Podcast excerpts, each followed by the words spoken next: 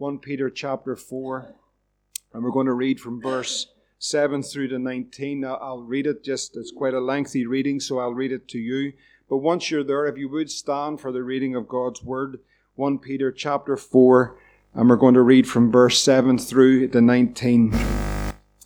1 Peter 4, beginning to read at verse 7. 1 Peter chapter 4, verse 7. But the end of all things is at hand. Be ye therefore sober, watch unto prayer, and above all things have fervent charity among yourselves, for charity or love shall cover the multitude of sins. Use hospitality one to another without grudging, as every man hath received the gift, even so minister the same one to another as good stewards of the manifold grace of God. If any man speak, let him speak as the oracles of God. If any man minister, let him do it as do it as of the ability which God giveth, that God in all things may be glorified through Jesus Christ, to whom praise and dominion for ever and ever. Amen. Beloved, think it not strange concerning the fiery trial which is to try you as though some strange thing happened unto you, but rejoice inasmuch as ye are the partakers of Christ's suffering, that when his glory shall be revealed, ye may be glad also with exceeding joy. If ye be reproached for the name of Christ, happy are ye, for the Spirit of glory and of God resteth upon you. On their part he is evil spoken of, but on your part he is glorified. But let none of you suffer as a murderer, or as a thief, or as an evildoer, or as a busybody in other men's matters. Yet if any man suffer as a Christian, let him not be ashamed, but let him glorify God on this behalf. For the time has come, the judgment must begin at the house of God, and if it first begin at us, what shall the end of them that obey not the gospel of God? And if the righteous scarcely be saved, where shall the ungodly and the sinner appear? Wherefore let them that suffer according to the will of God commit the keeping of their souls to Him in well doing, as unto a faithful Creator. Father, tonight we just pray again for your word, for your presence, for your anointing. Lord, we pray, Lord, that you would just come and shut us in with yourself. Lord, speak to our hearts afresh again tonight, and Lord, give us ears to hear. Lord, would you come? We pray for a visitation, Lord, in these days. Lord, a visitation of the Holy Ghost. Lord, in your house, Lord. Oh God, that you be glorified through your people in these days. We pray in Jesus' name. And everyone said, Amen. Last, the last couple of weeks, particularly last week, we've been looking at the judgments of God that we are seeing just upon our nation uh, currently at this time. We looked at the parallels of uh, the announcement of judgment in the Old Testament through the prophets like Isaiah, Jeremiah, and so forth uh, against Israel because of their sins, because of their hearts, their backsliddenness, the adultery, uh, the idolatry, sorry, that was in it, and the spiritual adultery also. But we've seen as the prophets were sent in to bring the word of the Lord, um, God had already warned the prophets that they would not be heeded to. They would not listen to what uh, the word of the Lord would be, but yet they were to be faithful in just simply bringing the message. They were the messengers of God, bringing the prophetic utterance. We looked at the uh, the fruition of that judgment. In other words, from the time of the announcement of the judgment, then working its way right through, we see a number of things in that. We see God's long suffering. God pleading, God sending prophets and bringing the word of the Lord to them. And yet, in all of that, they continued to reject. They continued to reject the word of the Lord. They listened to the false prophets who told them to be at ease, everything is fine, all is well, judgment won't come. God surely would not do that. And yet, in the process of time, we see that God then would bring the judgment that He had sent to Israel the judgment that he had announced to the prophets, that he would be faithful to his word because he is just. And so we see that over that period of time, it was nearly a couple of hundred years when you look at those first announcements of the judgments of God, right up until we see the fruition or the end a result of that judgment. It was a period of time of maybe a couple of hundred years to where we came as we looked at it last week, remembering that time when Nehemiah heard the condition of Jerusalem. We see the fulfillment and the fullness of the judgment had come. But then we also note that God also is a God of covenant. And Nehemiah had the revelation that he was a God that held to his word, that at any time that if he would disperse his people, Israel, all across this world, and we'll see the fulfillment of that in these last days also, but that he would gather his people again from the four corners of the world and bring them back to that place, to the land that he had promised them. It's remarkable what God can do when the revelation of God's promise comes to the heart and God's people begin to operate in that revelation in prayer, but first of all in repentance. And so we're paralleling this with God because He's God and He doesn't change.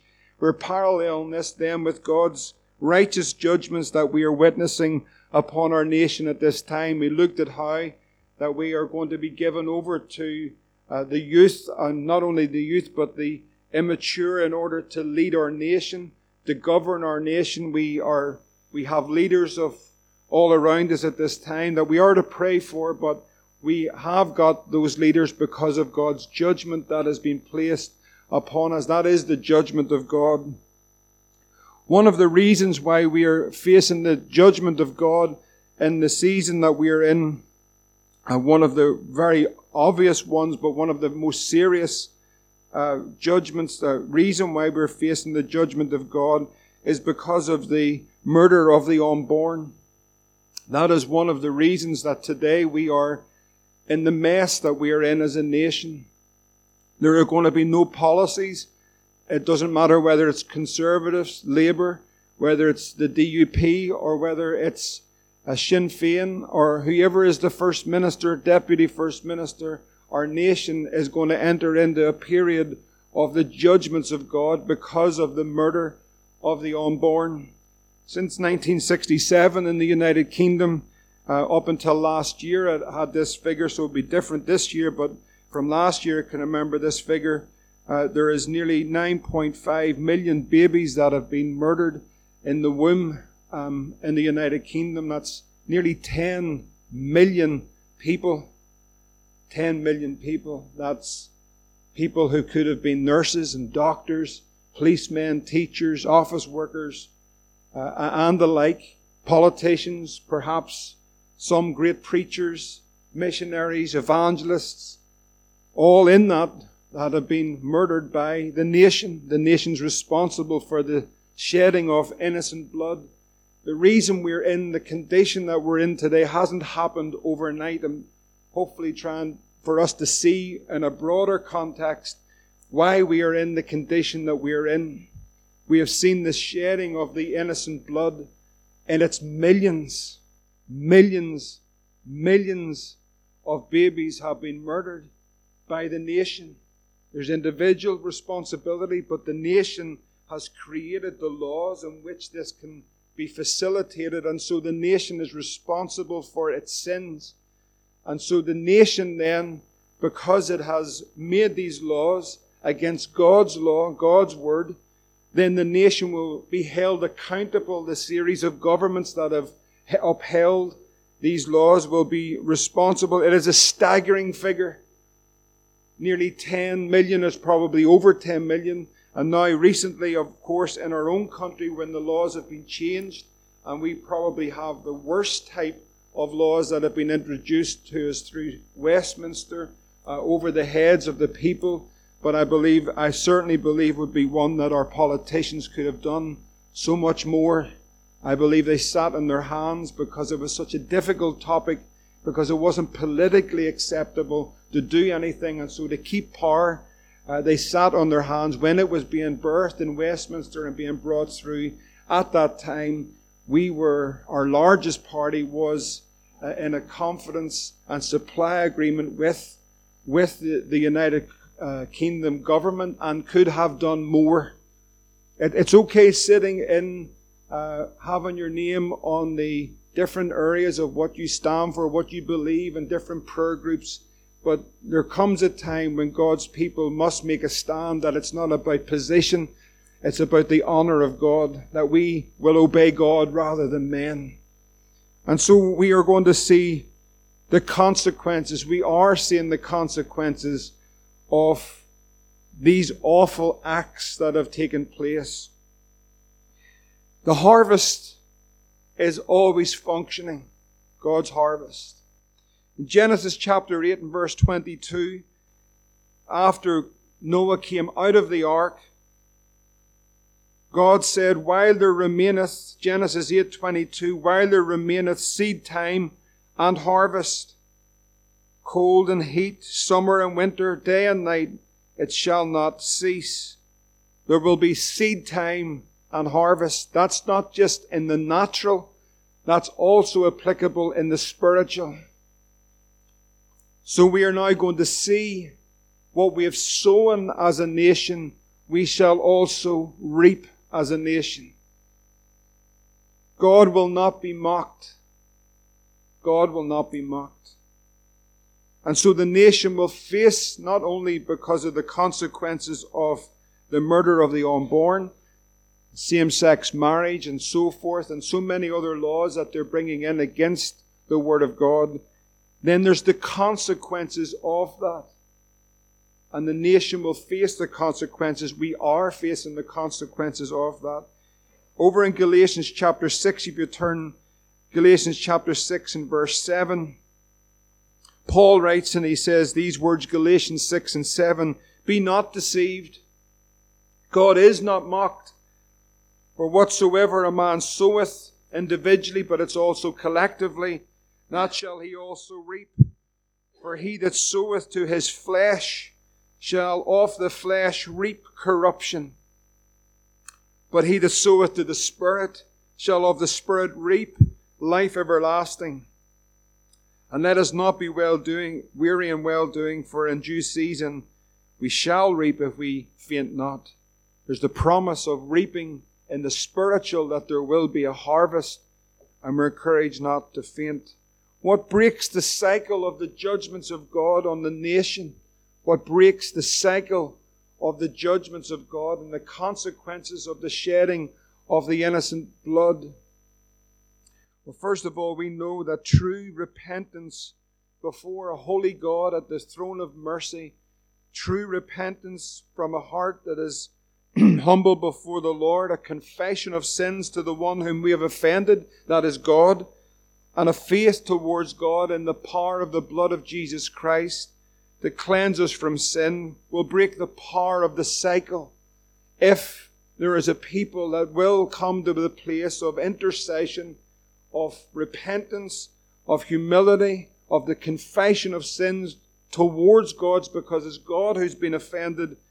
And so then there will be the breaking of that cycle. That is when true revival can really break out and a true retrieving or recovery of what has been lost, when there's true repentance, when there is a humility of heart, when there's a confession of sins to whom, who has been offended, God has been offended, the Holy Spirit has been grieved, and then faith in God that the power of the blood of Jesus Christ can cleanse a man or a woman from all sin, that there is power in the blood of Christ.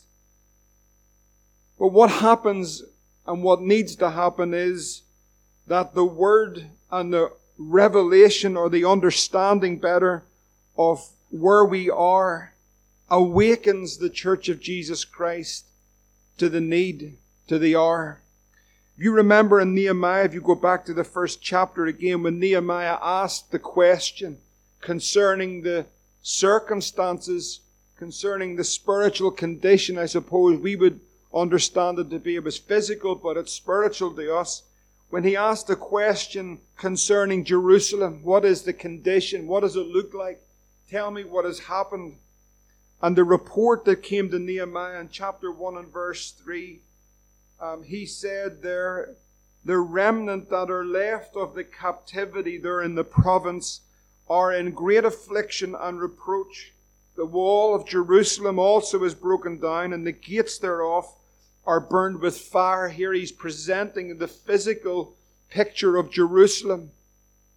Our Jerusalem, of course, is the church of Jesus Christ. That is our spiritual Jerusalem for the church. And so I would say to you tonight, I believe this to be true, that the church is in a place of great affliction and, and reproach. There is a breakdown within the church, and the gates, there is, the gates are burned with fire that that is the spiritual condition of the church. Sometimes I wish it wasn't that way and think maybe what I'm saying is not true. And then I get the opportunity to speak to other believers or certainly ministers of God as I was today. And it is actually much worse than what I think and much worse than what we think.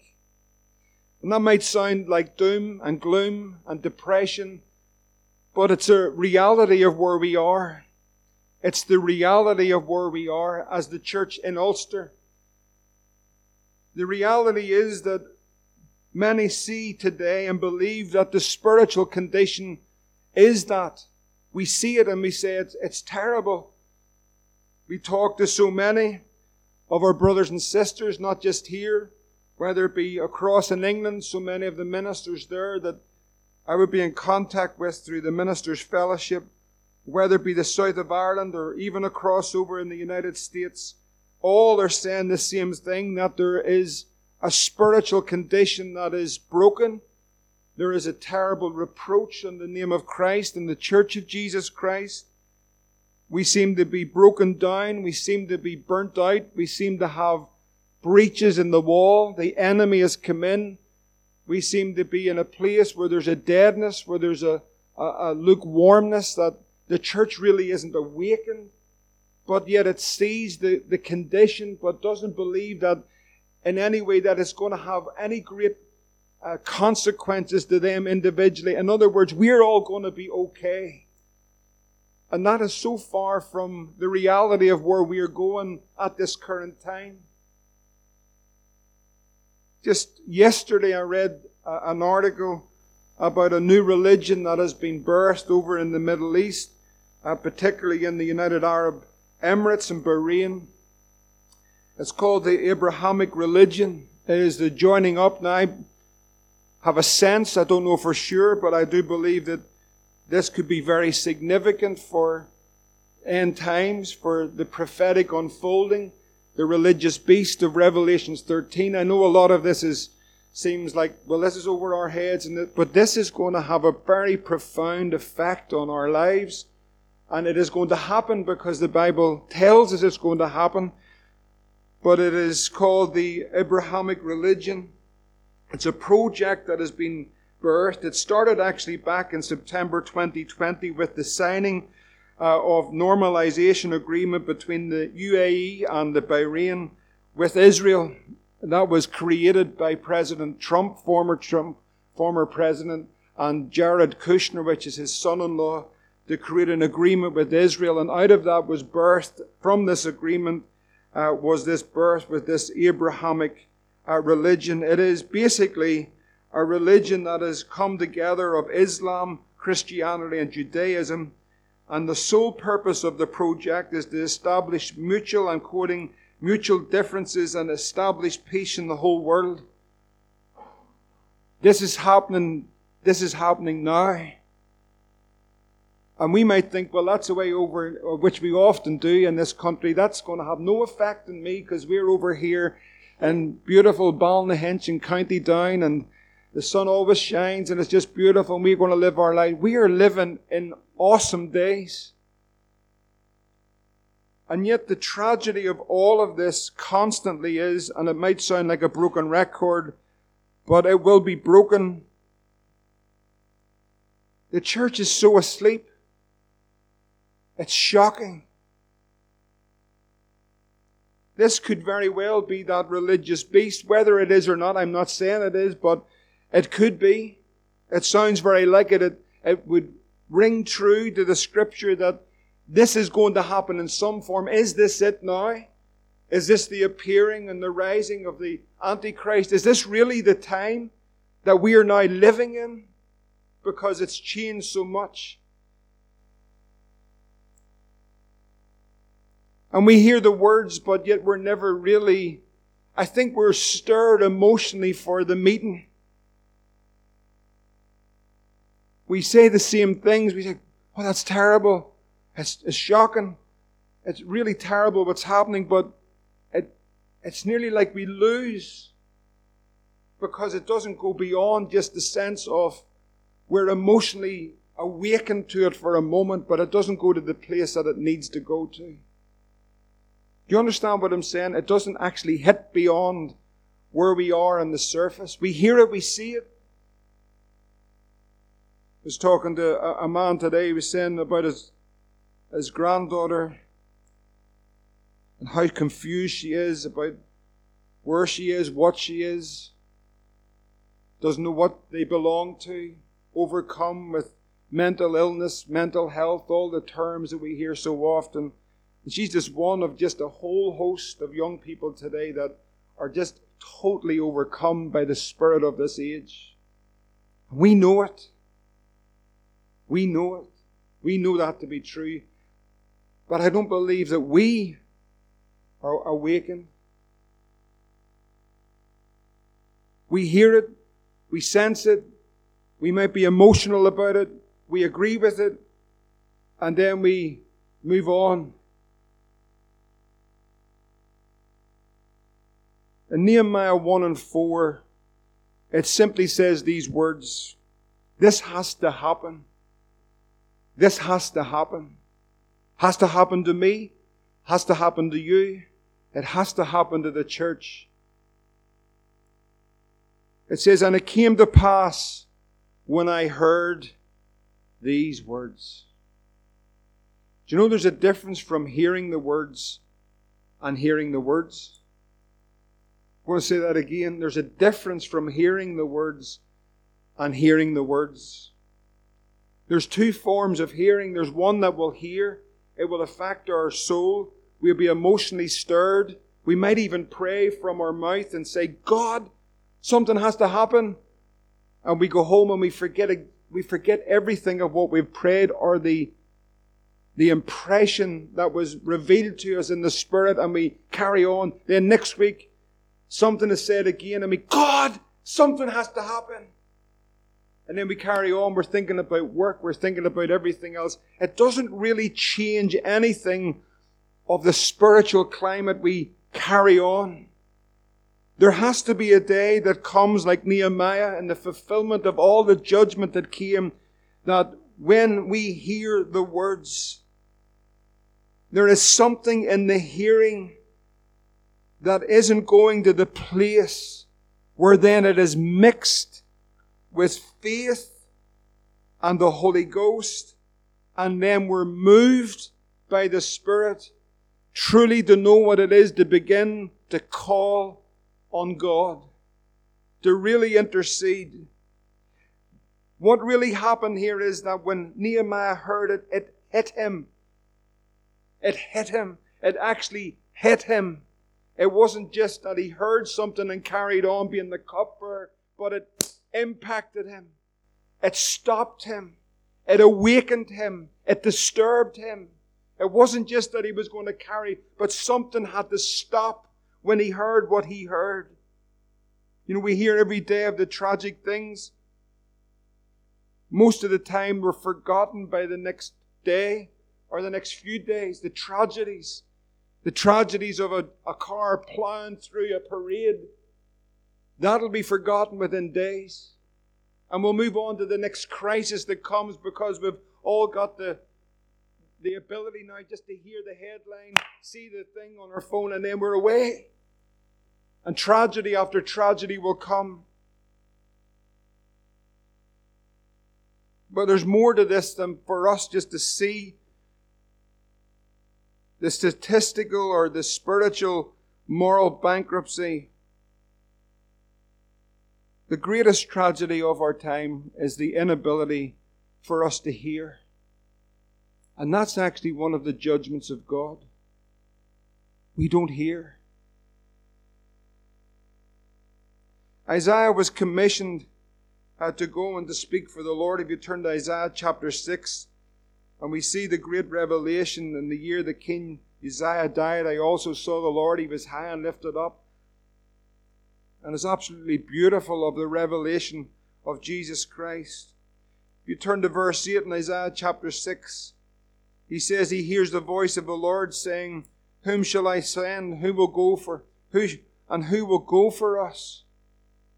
The land was so desperately there was many people in the land, but the land was so bankrupt spiritually that God was saying, Who actually will go? Who is it that we can send on, on the behalf of God to speak God's word, to speak the truth? Who is it? God actually asking the question. Isaiah says, Then said I, Here am I, send me. And he said, Go and tell this people, Hear ye indeed, but you understand not, and see indeed, but you do not perceive. You see what was happening? They were actually hearing what Isaiah the prophet was saying, but they were not hearing. You can hear, but not hear. And so he said, This is the Lord speaking, hear ye indeed, but understand not, see ye indeed, but perceive not. Make the heart of this people fat, make their ears heavy, shut their eyes, lest they see with their eyes, hear with their ears, understand with their heart. What happens if we see, if we hear, and we understand that we can be converted?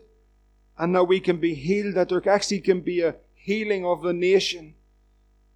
Jeremiah chapter 5, a contemporary, if you turn over to it, read it here again. Jeremiah chapter 5, verse 19. Jeremiah 5 and 19, if you turn over.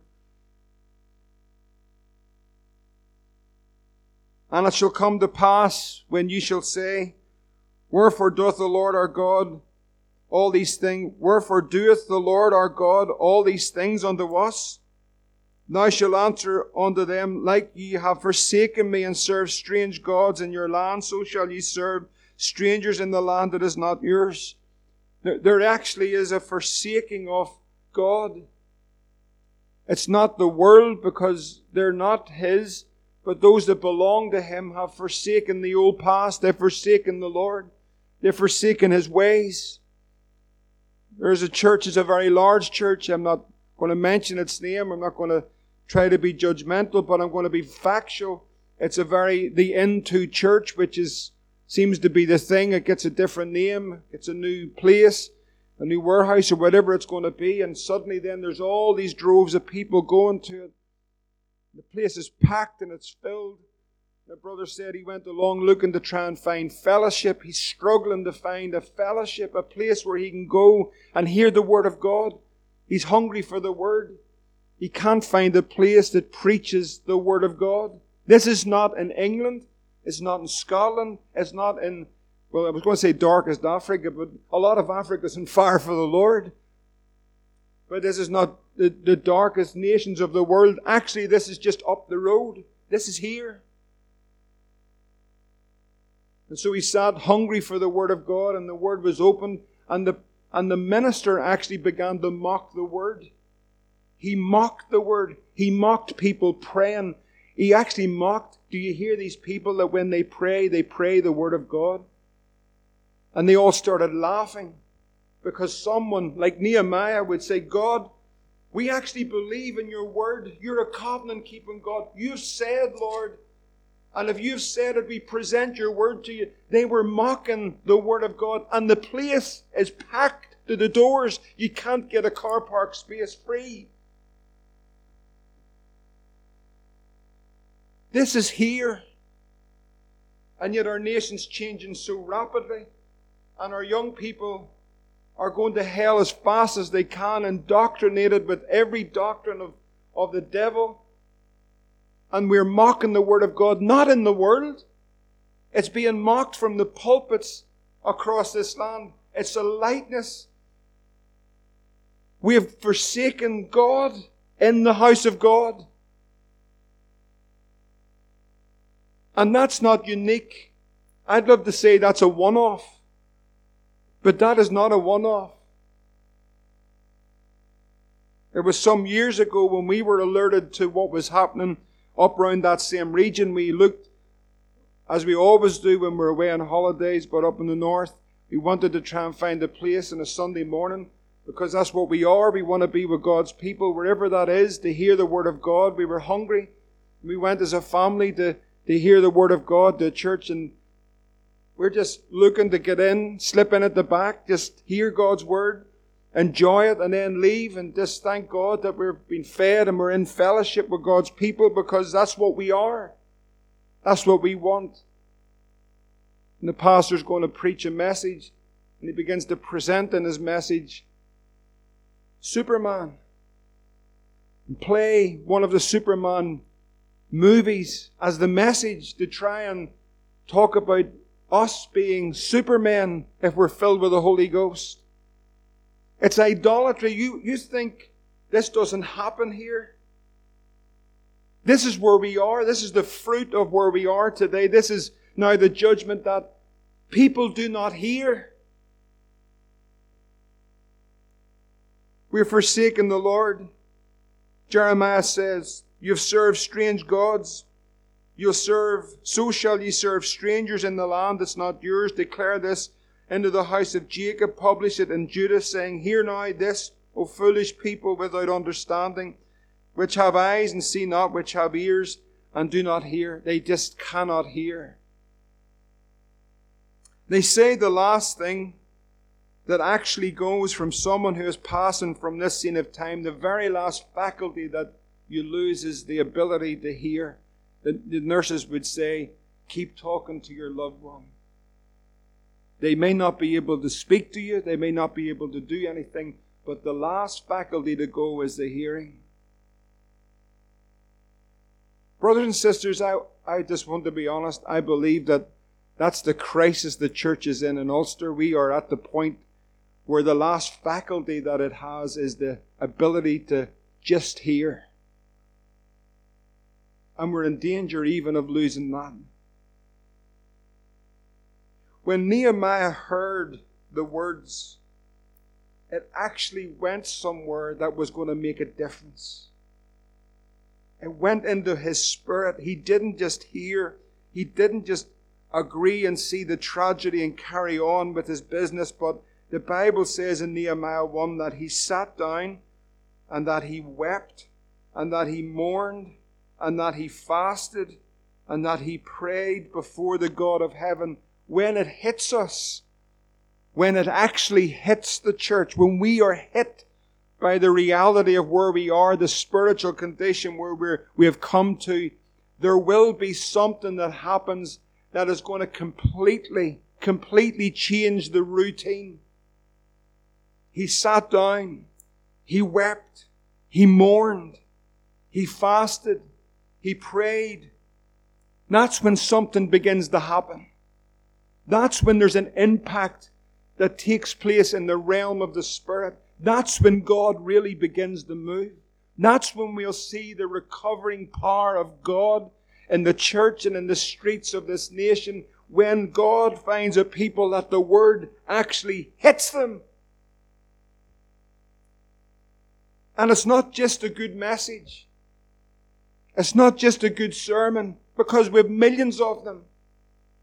But actually it hits us somewhere like when Israel came to a point when the psalmist says they sat down by the rivers of Babylon and when we wept, when we remembered Zion, there was something in them that they began to long for the glory of God. They longed for the presence of God. They longed for God to do a work in their day that would bring back what had been lost, that would restore, recover the testimony of, of the Lord Jesus Christ in, in our day, that there is a, a weeping God. We are sitting at that strange place. We're sitting at the rivers of Babylon and we see the strangeness of it all, but we're longing for the rivers of life.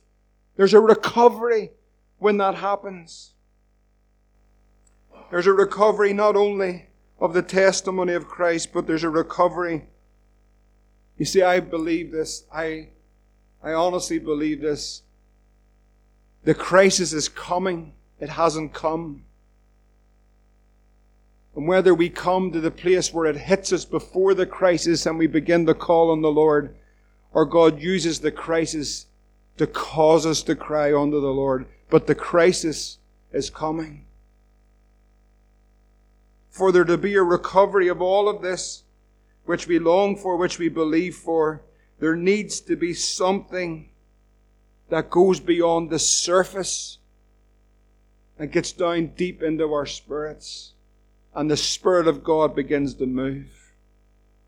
If you turn over to Joel chapter 2, and I know that the theologians debate over where Joel is placed in the chronological order of all of this, but I believe that the word or the prophecy certainly is in line with what we're sharing. Joel chapter 2 and verse 12, it says, Therefore also now saith the Lord, Joel 2 and 12, you see when it really hits us.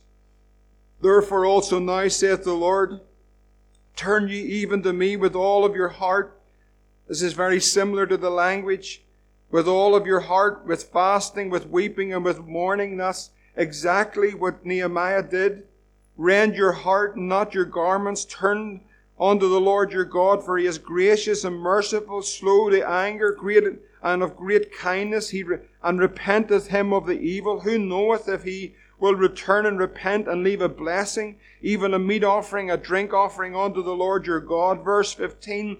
Blow the trumpet in Zion, sanctify the fast, call a solemn assembly, gather the people, sanctify the congregation, assemble the elders, gather the children and those that suck the breast. Let the bridegroom go forth of his chamber and the bride out of her closet. Let the priests, that's the ministers of the Lord, let them weep between the porch and the altar and let them say, Spare thy people, O Lord, and give not thine heritage to reproach that the heathen should rule over them.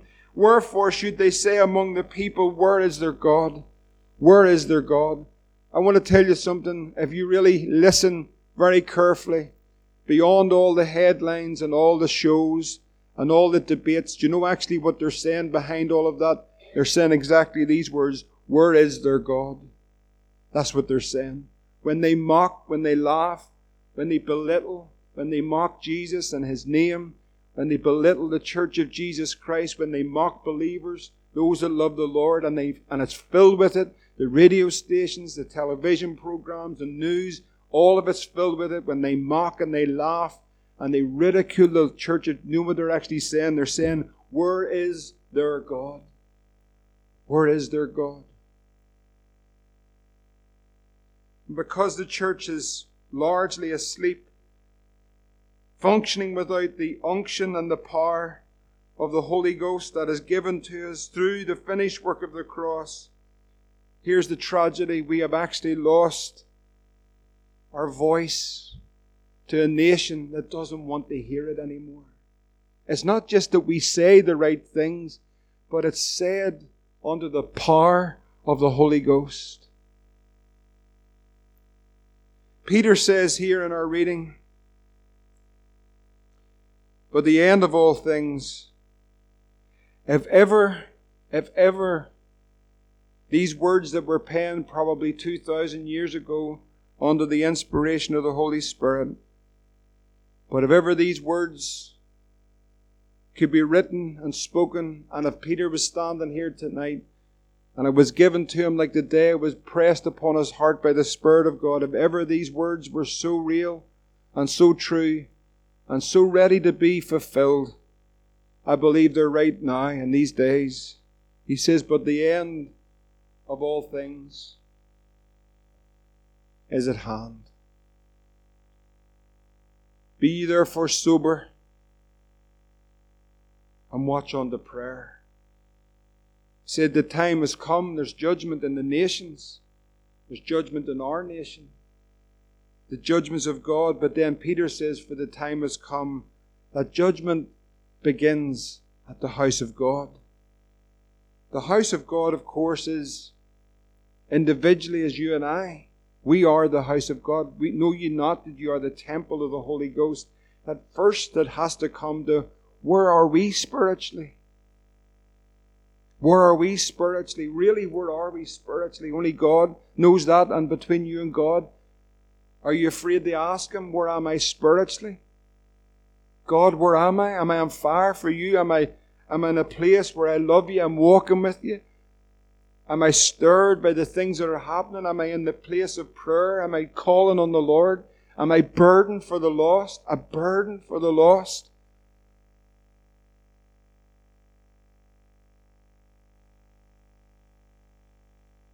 It must first begin in me. It must first begin in you. And then he asked the question For the judgment that begin in us, what shall the end be of them that obey not the gospel of God? What shall the end be of them that obey not the gospel? The time comes when the judgment begins at the house of God, the dealings of God in His house. That not only do we just hear with the outward hearing, but actually we hear what the Spirit is truly saying to the church. Because the end of all things is at hand. The end of all things is at hand. Peter says, Be sober, that means be awakened, and watch on the prayer. Brothers and sisters, I cannot overestimate or underestimate, but tell you the truth that this crisis that is coming upon these nations is a crisis that we have never seen before. It is going to unfold but the words of what we see must go beyond just our intellectual understanding. That we hear it and go, that's terrible. Wasn't it that when I was a lad? That's desperate what they're doing. How can they get away with it? It has to go beyond all of that. It has to go to a place where the church again knows what it is to begin to call on the name of the Lord. God have mercy. God have mercy upon us. We get focused in on the most temporal things, but may we get gripped with the eternal things. May we call on the name of the Lord. How does it happen? I'll repeat it again as I close. We come to God in true repentance. True repentance with a humble heart with a humility. That's a cry, not just how you look or saying something. We all need to be humble. It's so much more than that. It's a cry from the depths of a heart that's saying, God, we're so desperate, we need you to move. Because if you don't move, if you don't move, Lord, our loved ones are going to drop into a lost sinner's hell. If you don't move, we're going to lose our credibility as the Church of Jesus Christ in the nation that's going to hell as fast as it can, if you don't breathe upon these ambers and awaken the church across this nation, Lord, in a moment our nation has turned nearly overnight. This nation of Northern has nearly been changed overnight. There has to be a repentance, confession of the sins of the whom has been offended, God is offended and a faith towards God to believe God for a move of the Spirit of God. May we call on Him, but judgment begins at our door, my door. That God says, What about your heart? What about my heart? God, deliver us from daisy chains, deliver us from playing games Deliver us from the lightness. We need a move of the Holy Ghost. We need that move. We need it in our day. We need it for the testimony of Christ. May God help each one of us to call, to know what it is, that it doesn't just go through our ears, but it actually hits us. And we lay hold of God for this town, for this nation, but we hold, lay hold of God for our loved ones. May God help us not just to be hearers of the word, but it actually goes somewhere deeper than that, where it's mixed with faith, and we begin to pray as we ought to pray. Father, tonight we just ask in the name of Jesus Lord, that you would come. Lord, that you would help us. Lord, that you would stir our hearts, Lord. Lord, that there would be a circumcision of our hearts.